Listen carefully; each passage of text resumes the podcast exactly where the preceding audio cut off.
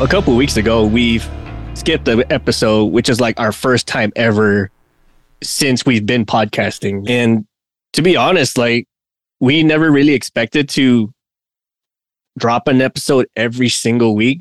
We we our original plan was we were supposed to just do like I don't know, like a 15 episode season, then take a one month to two month break, and then do another season, do another two to three month break, etc.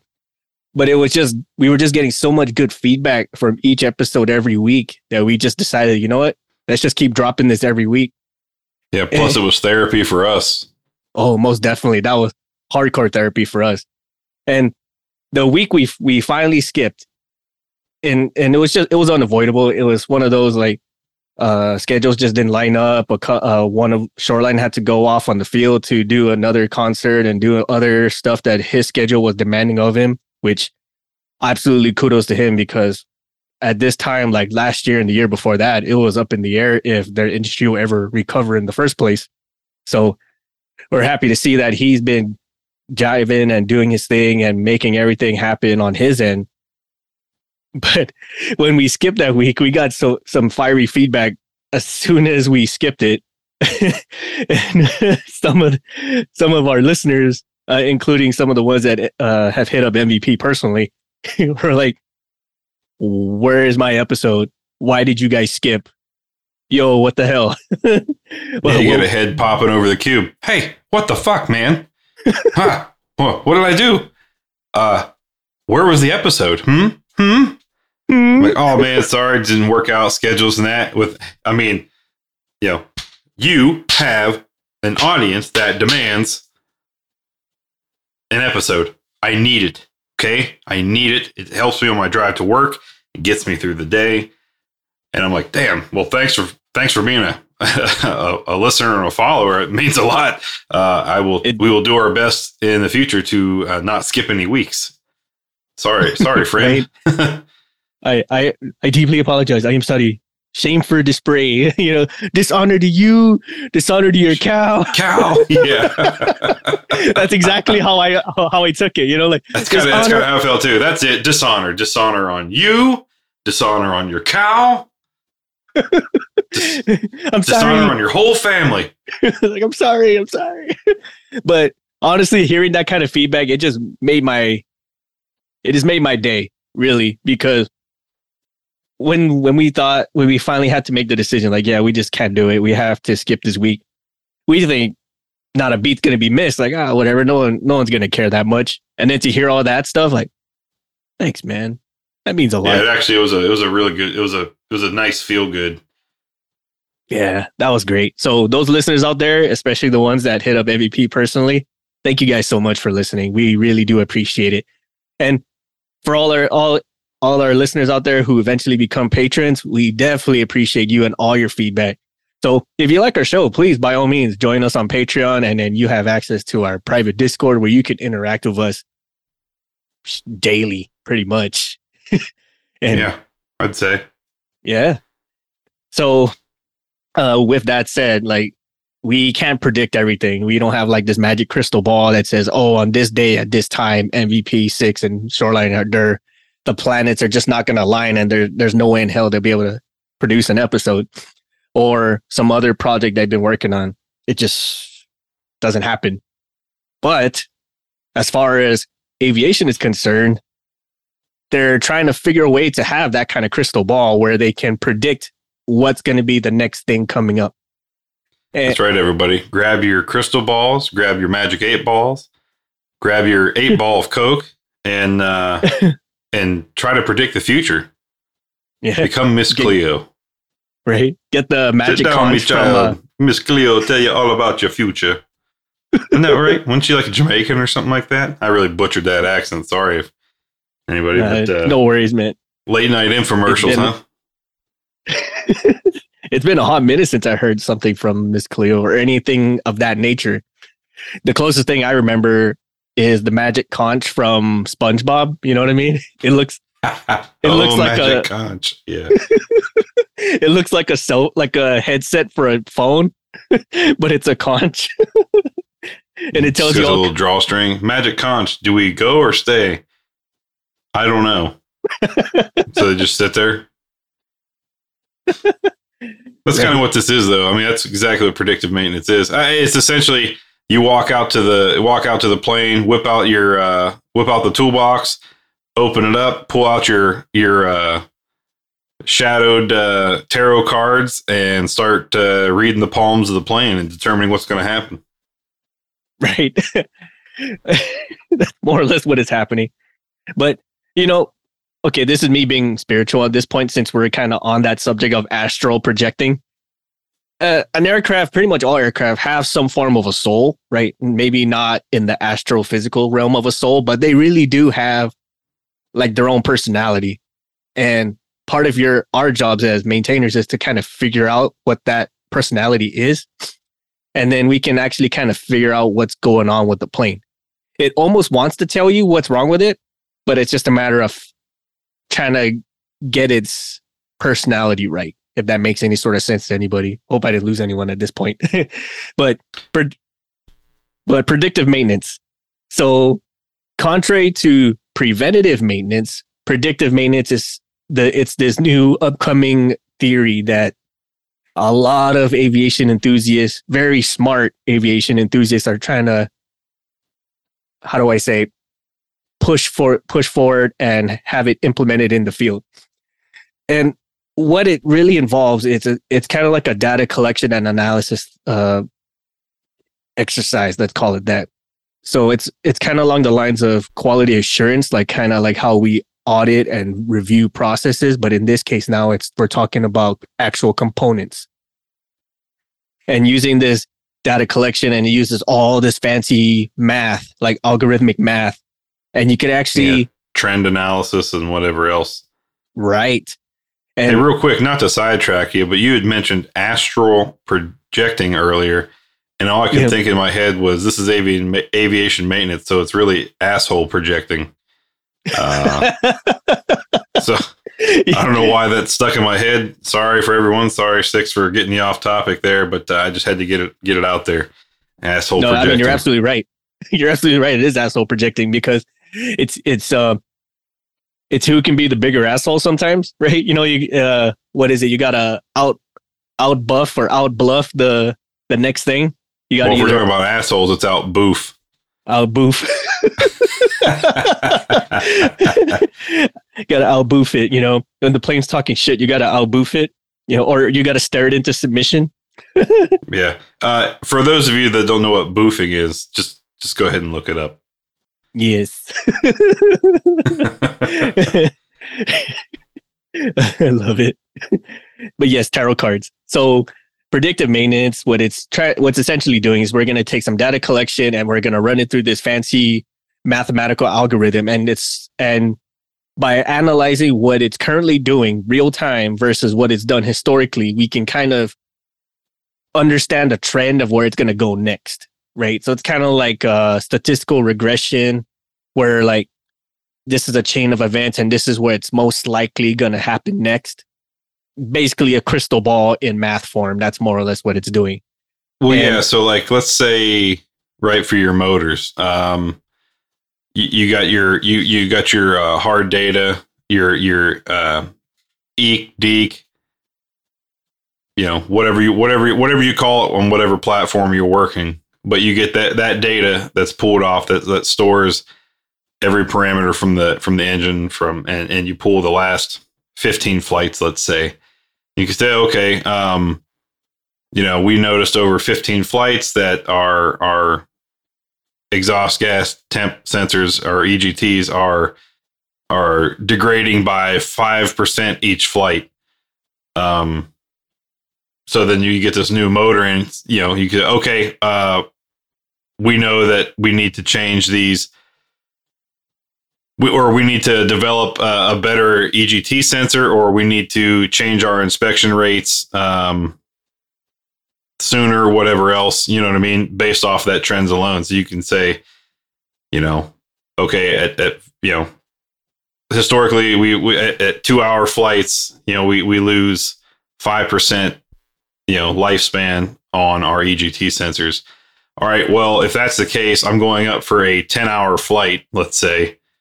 Um, you know, I expect my I expect my EGT sensor life to, degrade to degrade by such a percentage point in that time.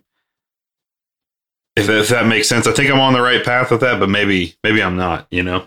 No, I think I think you're I think you're very spot on on this. So essentially, exactly what MVP is saying. Like if we're seeing a trend where EGT or engine performance drops at 5% at a certain flight time or a certain altitude time or other factors, we can isolate it down to, okay, these are the, these are the top causes for that drop.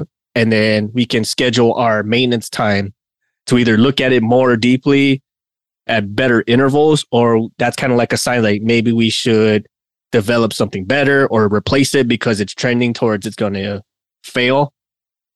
And right, or it's, of, hey, because we got to increase the inspection, uh, the amount of inspections we do on this, we're we're driving down, you know, uh, NMC or non-mission capable time and increasing maintenance uh, maintenance costs by having to to do these inspections instead of let's say every 200 hours now we're doing it every 100 or or every 50 right depending on the severity of it or whatever the case is so. Right. And and again this is contrary a little bit contrary to preventative maintenance because with preventative maintenance that's kind of like by the by the manufacturer's uh, recommendations like every 100 hours you should do this kind of inspection or every 5 days you should do this kind of inspection. And sometimes that's also mandated uh, reg- by uh, some type of federal regulation like you have to do 100 hours or you have to do an annual or something to that effect so with preventative maintenance, it's scheduled. It's an interval of of a maintenance tasks that we know we need to do to to ensure the mo- the best optimal lifespan of this aircraft or its components, things of that nature.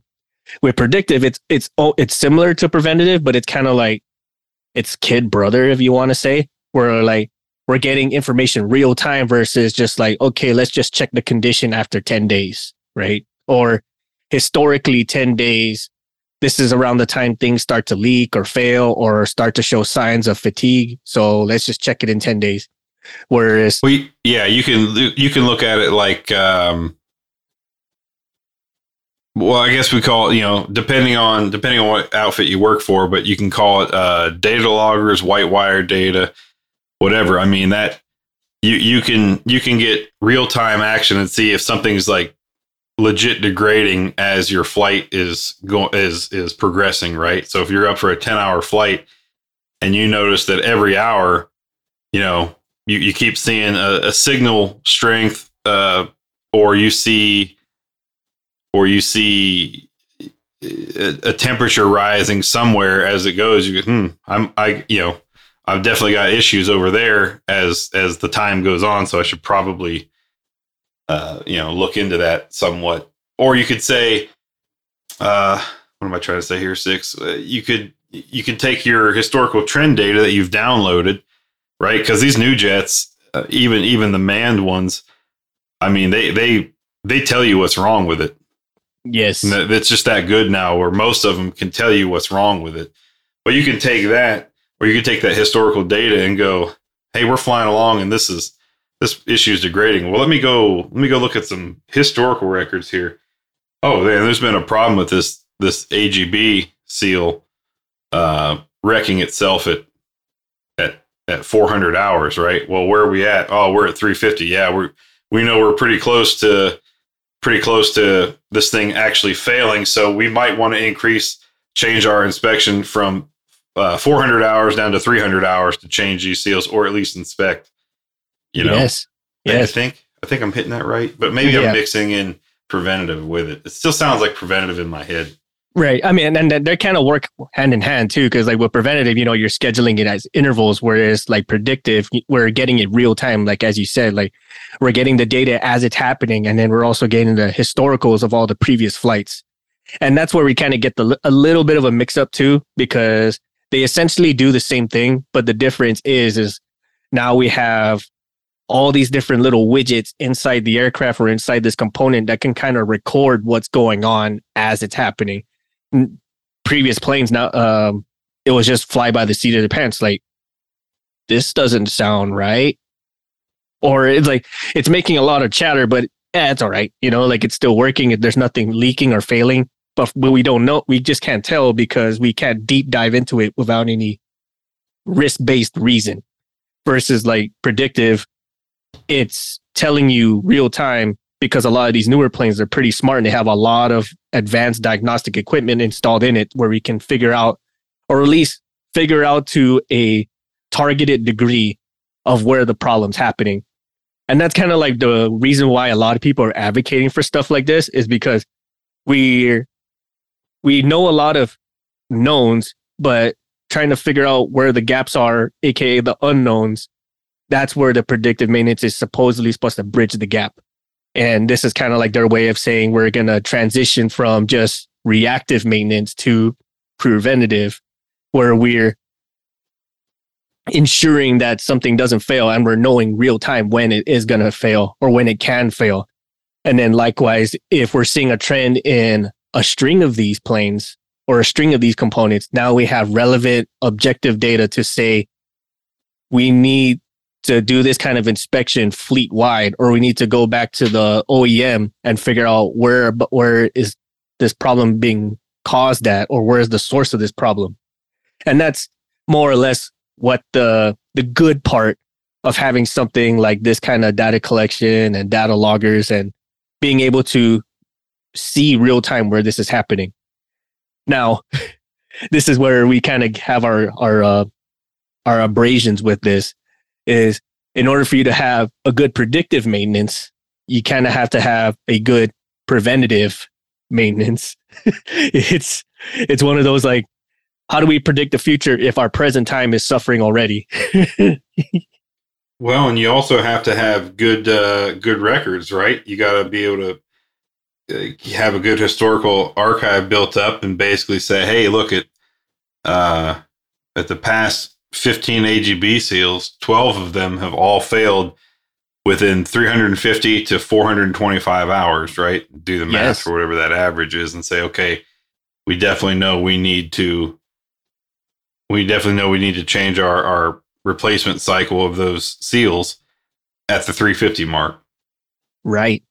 And another major problem with predictive maintenance is you got to know how to how to translate the numbers right? Not just have accurate numbers, you got to know how to translate it. Because uh, if anyone's ever seen a downloaded data logger or something with diagnostic, it's just a whole cascade of just explosion of numbers, numbers and times and what have you.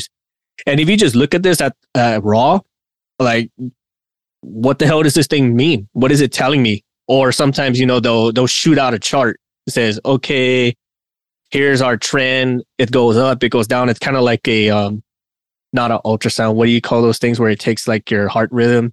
Um, heck, uh, an EKG kind of looks like an EKG where it just goes up, it goes down, it goes up, it goes down. We're like, well, what does this mean? Like, is this good? Is this bad? I don't know. Is flatline good? I don't know. right. So you got to be able to understand the data. And then you also got to be able to translate that into something you could actually do something with right? And that's another part with our abrasion with this because if you're going through the trouble of analyzing the what this uh, raw data is trying to tell you or understanding what this chart is trying to tell you, it basically boils down to you're just troubleshooting. It basically it boils down to troubleshooting. Like if you can troubleshoot an, an aircraft as to what's going on, when it's possibly going to fail, when it's possibly going to have issues, you're more or less doing that manually. Now you're just adding a computer into the mix with some math to give you more objective evidence of as to why it's happening.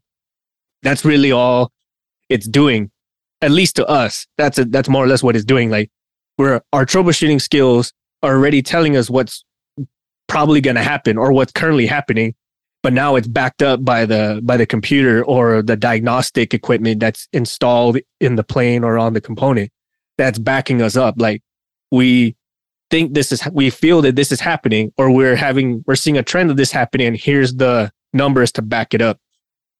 And as fancy as all that sounds, that's more or less what it comes down to.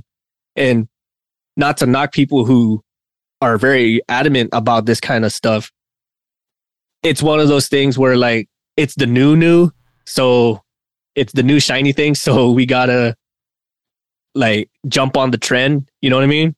Well, it doesn't seem like it's that new, right? So, so reading through this article by Honeywell and moving beyond the hype of predictive maintenance is what it's called. Mm-hmm. it says aerospace companies have been banging the drum on predictive maintenance for a couple of decades now. Mm-hmm. The promise of a major breakthrough always seems to be just around the corner. Nobody questions the appeal of something that will reduce unscheduled maintenance events, increase technical dispatch, reliability, improve maintenance efficiency, and trim operating costs. But you know, it says predictive maintenance hasn't lived up to the hype. Yeah, Mm. because as as you can hear us talking, it's not really an easy thing to do, right? How do I predict the future? How do I know? How do I know when that O ring in the fuel in the fuel pump's going to fail? I I don't until it does. Yeah. but that's where you just say, okay, uh, how many hours are on this uh, fuel control? Oh well, uh, see, it was replaced, uh, you know, 250 hours ago. Okay, so was it overhauled? Was it brand new? Like, you, there's a lot of lot of things you got to take into consideration.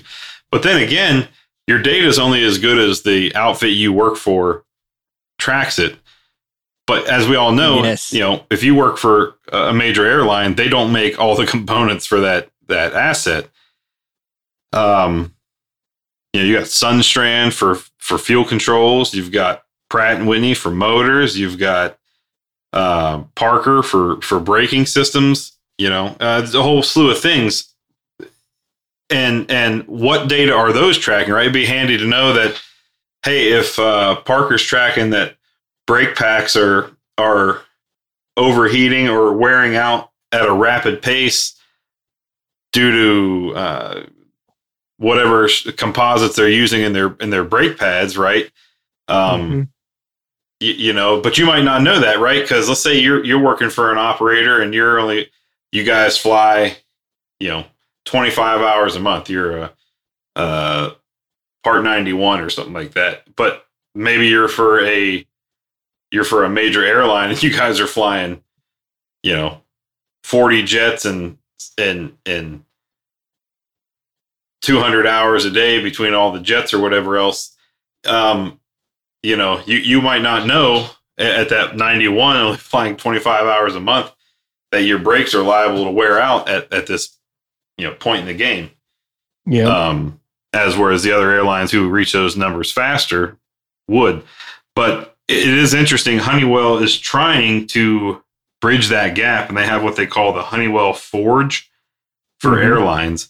So what Honeywell's trying to do is combine, take airline, all the airlines' data, all the uh, depot level vendors um, for these different components, collect their data and put it in one database, and sort of smash all the numbers with an algorithm together and basically try to get averages and say, okay, you're, you know, your brake packs. Uh, we've we've run the numbers between eight different airlines and and seven different type models of aircraft that use this specific brake brake pack over the course of of uh, ten thousand flight hours, and we've come down to that brake packs are wearing out every thousand hours right. you know oh okay well then i should probably start working on replacing my brake packs at 800 hours right line it up with another another maintenance event at 800 hours and that way that'll kind of prevent you from having uh, being broke at the gate broke in the chocks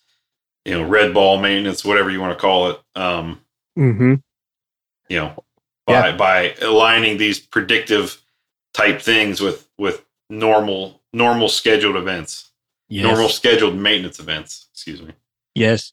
Or uh, uh, as you were talking, like say, we know it's gonna possibly fail at a thousand hours or whichever the limit is trending, and at least we have like a predictive lead time. Like we have an idea or it's trending that these things are gonna fail at X Y Z. So maybe we should uh, start engaging with our suppliers now, so we can get replacements. Because sometimes uh, you don't get the supply, you don't have the supplies in stock. You just you can only get it like a one for one swap. Like one has to go bad, and then they, you get another one sometime in the in the near future or whatever their lead time is. But if you're having some trends and you can tell by history like this is gonna fail at this time, and we're kind of getting close, like that'd be a time like, okay, hey, we need to start engaging with the supplier. So at least they know to get one down the pipe. So by the time it does fail, it's an easy swap. We just get it, we send it off. It comes in the mail or whatever freighter they're using, probably like a couple day, a couple hours to a couple days, and we slap it on and it's fine. That's a good thing. But again, like we were saying, like this is all incumbent that the data we're getting is relevant. And then the people analyzing and act doing uh, actionable decisions with this data are actually on point because that's another big problem is while the the components are identifying that there is a problem it's not necessarily telling you what's causing the problem. You know what i mean? It just says hey you have a, a high spike in mgt over here. I'm like cool. What why is that happening? Well i don't know. It's i'm just telling you what's going on. Thanks thanks a lot. And this kind of goes on to the technicians themselves that are on the ground doing this. They kind of have to understand like what the diagnostic is telling them and what sort of probable causes could be giving these problems, right? Like say with the brakes, like, uh, okay, they're overheating. What could cause an overheat? Is the pilot slamming on the brakes too hard? Is the the pressure that goes into the plates, are they over pressurizing? Whatever the case may be, right? Or maybe it's the tires, maybe it's the weather, who knows? but all we know is that there therein exists a problem and then and then assuming if these components are actually giving relevant data too because as we know components fail and even the diagnostic equipment fail so sometimes you'll get false positives or false negatives uh, we've seen this happen with a bunch of aircraft especially when they're in the experimental phase while they're testing these things uh, they once had a time where the aircraft will automatically generate write ups whenever it experiences a problem. So it sounds cool, but when you start getting write ups for every tiny little fault that this thing has in the, a bump in the road with, like the the wind blew too hard in one direction and it, it suddenly thought it was starting to roll over. So oh shit, like start doing a rollover uh, fault isolation and it kicks off a write up. And so half the time when you when the plane lands, you have to spend all the time clearing all these false positives or false negatives before you actually right. get to the real maintenance. right. So, yeah, so so to put some numbers to that, right? So for that Honeywell Forge uh, thing, they kind of employed it with uh, with an airline um, for the APUs, right? It's kind of a test bed. Yep. And uh, they experienced a 30 to 50% reduction in operational disruptions caused by the APU a 10 to 15% reduction in costly premature removals. The no fault found rate has been re- reduced to 1.5%, and the service has achieved 99% predictive accuracy. So why I was talking about that is because you were you were talking about the the the cannot duplicate clearing the red X's or whatever for CND. Um, essentially, this what says the no fault found. Like, like you could spend. All right, let's just say you spend 25% of your time C and Ding write-ups or whatever else that the plane is auto-generated itself with this predictive with this predictive method. I mean, they reduced it to under 2%. Dang. Not too bad. That that's pretty good, especially because like in the previous episode we were talking about could not duplicate and how that actually hurts the system as a whole because it say like you have a problem with like we could not duplicate it, we send it back to the vendor or the OEM and they're like, we can't duplicate it. We don't know what's wrong with it. Like, well, f- thanks a lot. Like, what do we yeah, do? I just pulled this. I just pulled this damn APU out down the plane for a day and sent it back to you for you to tell me ah, nothing wrong with it. Yep. And that's happened to us a bunch of times too, especially with inverters or other major components. Like we take it off, they test it on the bench. I'm like, I don't know what the hell is wrong with it. It's fine here. You go slap it back on the plane, and then here pops the problem again. Like, what the hell is going on? right and mm-hmm. then you, you then you start running into uh let's call it creative troubleshooting where individuals will start doing some real off the wall stuff to try to chase down the problem like sticking parts in the fridge and shit like i don't see how that was ever a great idea but people have done it so um, yeah that, that put in there uh cool it down and it should work out better well that's that's fine if you think heat's the problem but this component also sits in the engine bay next to the motor. And also, it's the middle of summer. So, uh, how do you plan on keeping it cool in flight. Yes. I'll just open. I look the. forward to your thank you. I look forward to your answer. Thank you for your interest in national security. right. Just open the engine bay door. It's fine. Oh, well, there's a cooling duct back there. Oh, yeah, good, good. Yeah, that'll Yeah, work. yeah. Because that's for the part. Jesus Christ. so, I mean, with with this um, new wave of uh, predictive maintenance, it sounds fantastic, especially with the test bed that they worked with with Honeywell's APUs. I mean, reducing C and D to two percent is freaking amazing, and then actually, and then uh, reducing their operational disruption by like 30 to 50%. That's fantastic. That could save a lot of money. Again, this goes back to like, we have to ensure that the data is clean for one. And then the people who are analyzing this actually know how to read it from the technician on up. Cause there are times too where where I've seen some technicians when they pull the data, they start uh, reacting to this like, oh, this is bad. We saw a fault or we saw a trend of faults. And then for all we know it's just the the batteries were dying on this diagnostic equipment or something like that. It's it's ridiculous and that's kind of far-fetched but stuff like that has happened. Maybe not necessarily the batteries were dying but maybe the data loggers were full. You know? How many Mhm. times how many times have we heard that? Like oh the the data loggers they forgot to to erase the or clean out the data from the previous go and then save it to a drive or wherever it is they do with it so at some point in the middle of a flight, it just got full and stopped recording. And then now we just like, we just lost however many hours worth of data as the thing was flying. So Yeah, or my favorite was, uh, oh, the uh, data's corrupted. oh my God. Interesting because it seems like the fault you landed for was self induced and not an actual problem with the vehicle, but we wanted to pull the data to see what you did out of sequence, and now it's magically corrupted. Hmm. Yes. Yes. Hmm. Really interesting. Fancy that. And that's another thing too with this pre- predictive maintenance, like, or with this Yeah. predi- uh, It's predictive based on the integrity system yes. as well. yeah. I mean, numbers don't lie, but there's a way to fu- to kind of skew the numbers to make it match whatever it is you're trying to do. And we see this happen all the time.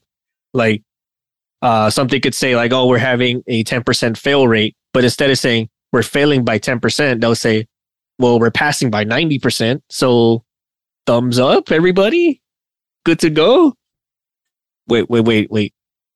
You just said the same thing, but in a different way. So, how is this a good thing? Right. Uh, Yeah. hey, look, our our pass rate for this is uh is uh we're at like 75%. Okay.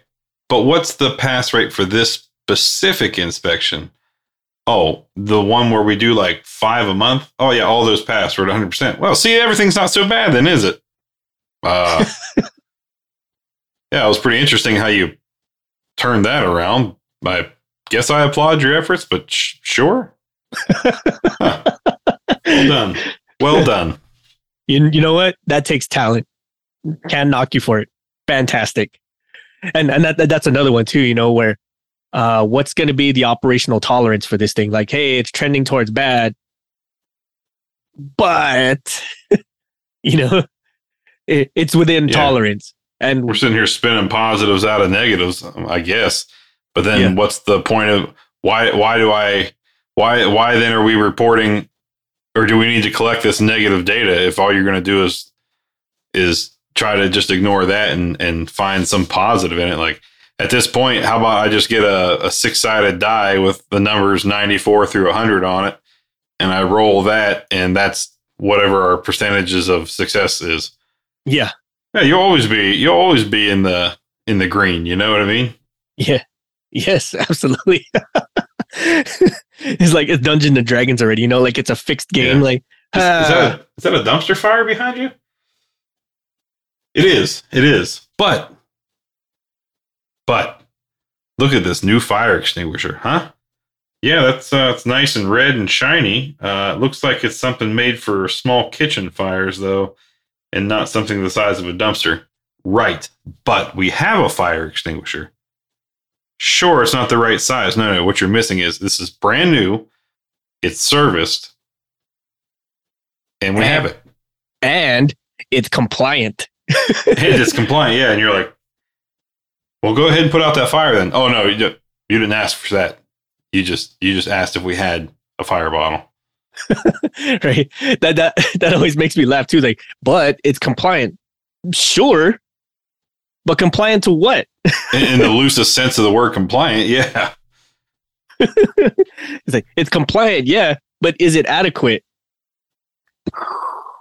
Goes back to that one thing.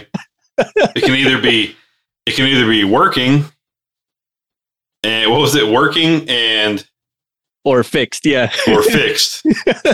Well, I know I want it working, fixed, and safe to operate. Whoa, whoa, whoa! You want to throw Whoa, safe in there whoa. now? Oh, oh man, hold on. oh my god, that's exactly how it is. I feel like we got sidetracked on the predictive thing here.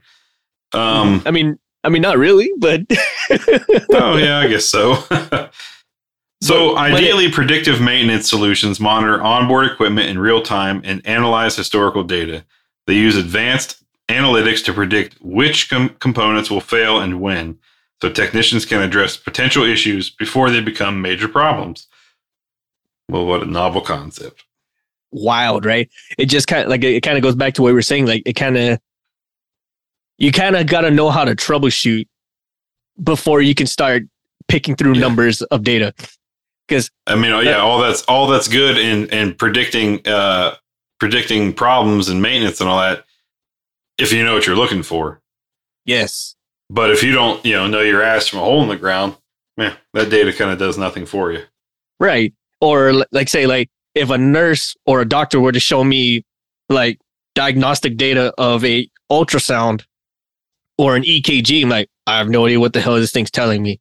Is the flat line good? Is it bad? What's going on? Right. That's the same kind of the same kind of numbers that being spat out to you. Like, what is this? It goes back to that compliance thing.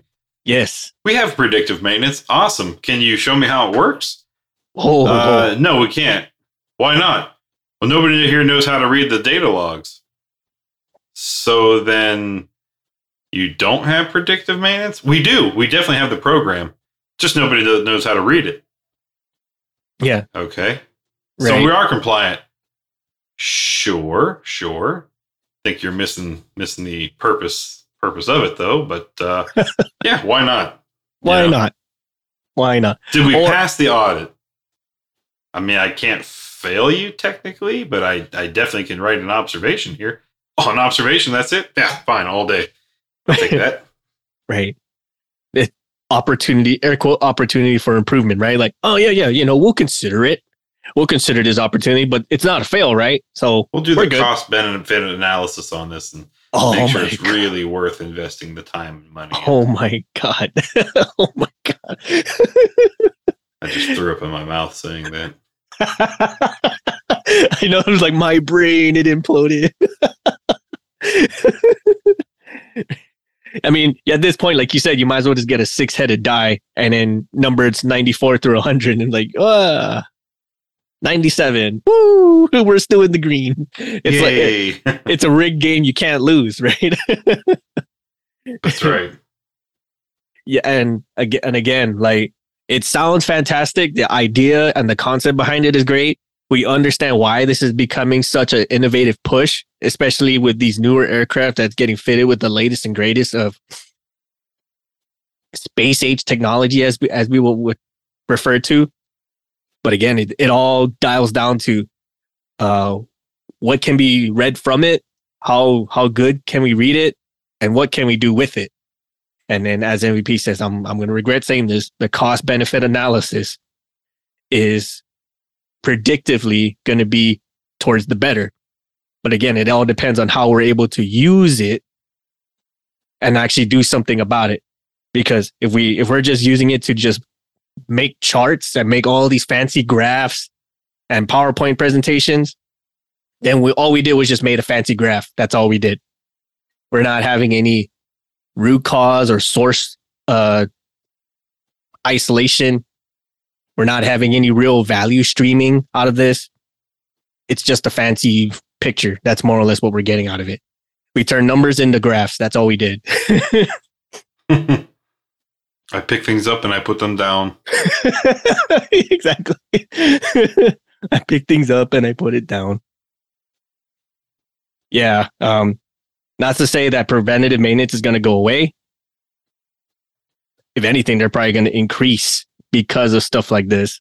No, preventative maintenance can't go away. It's it's sort of the fail safe of predictive maintenance.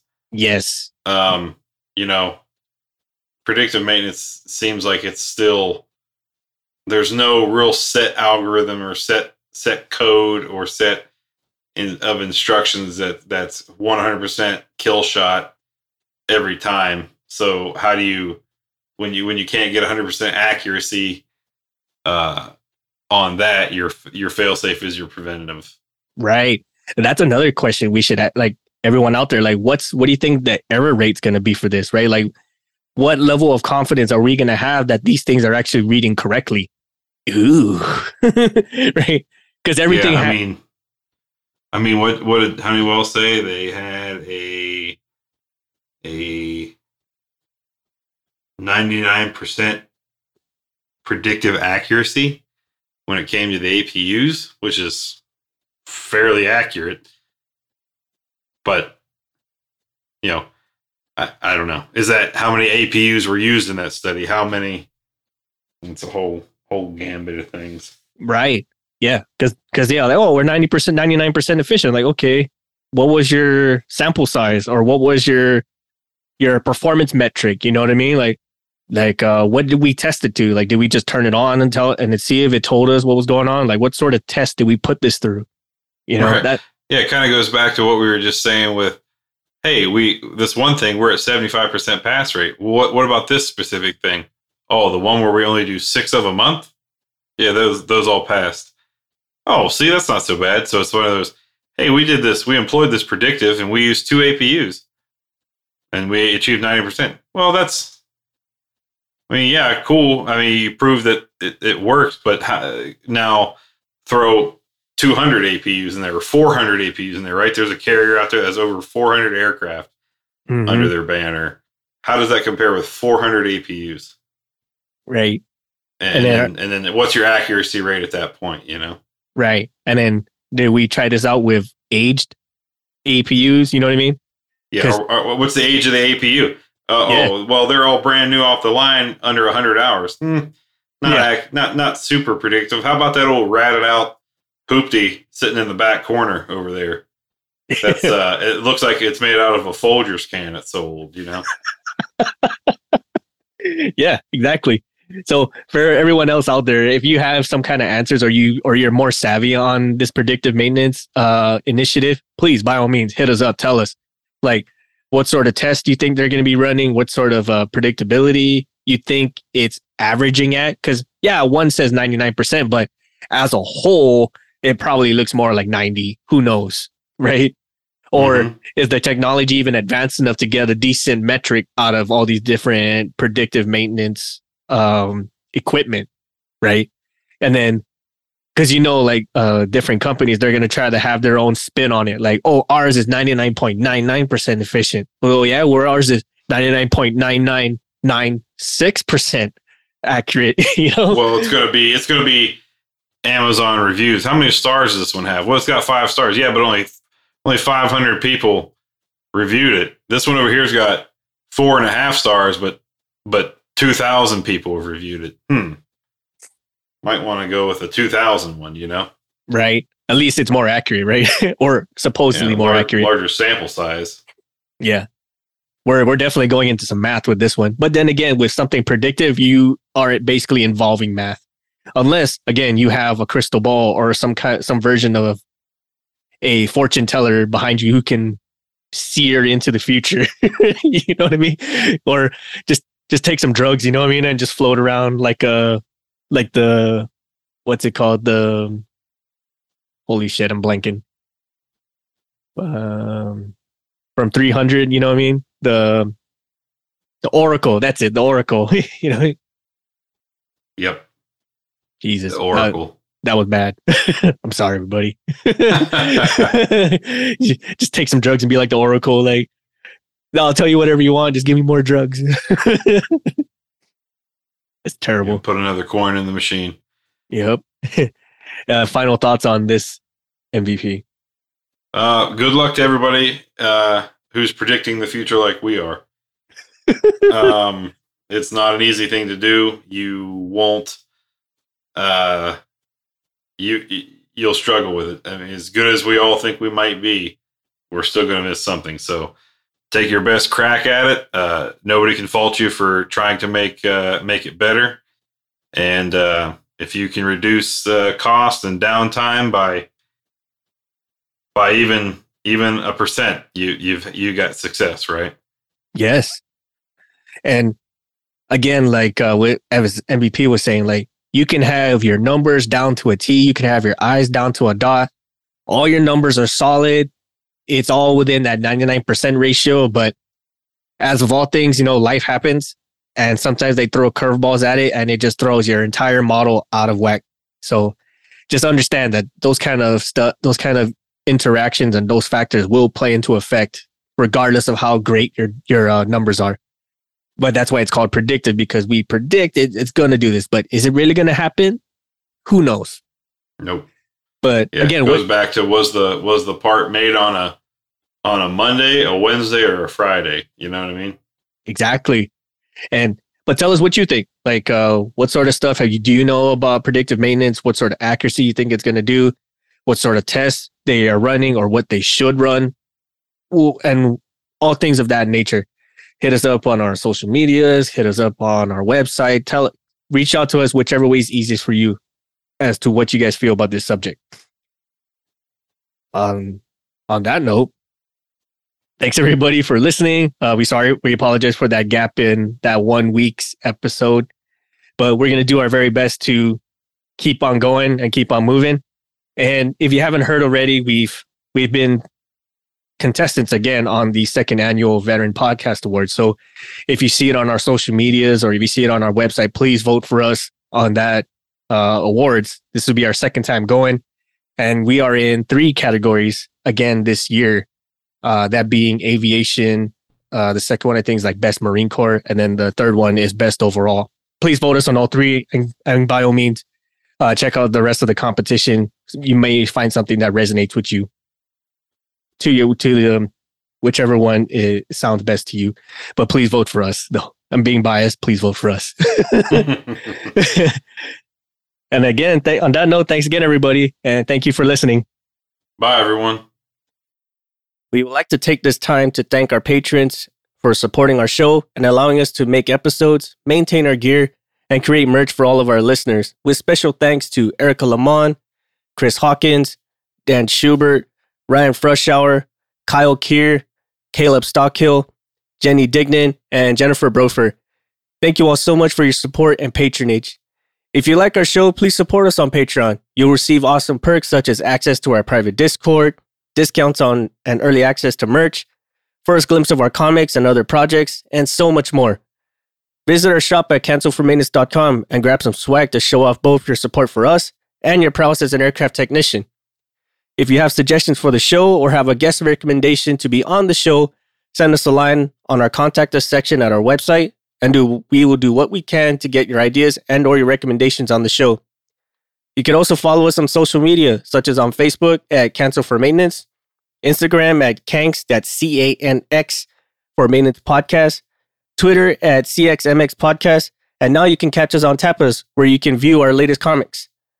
Check out our affiliate, rockwelltime.com, for watches and eyewear that support both your sporty and classy lifestyles.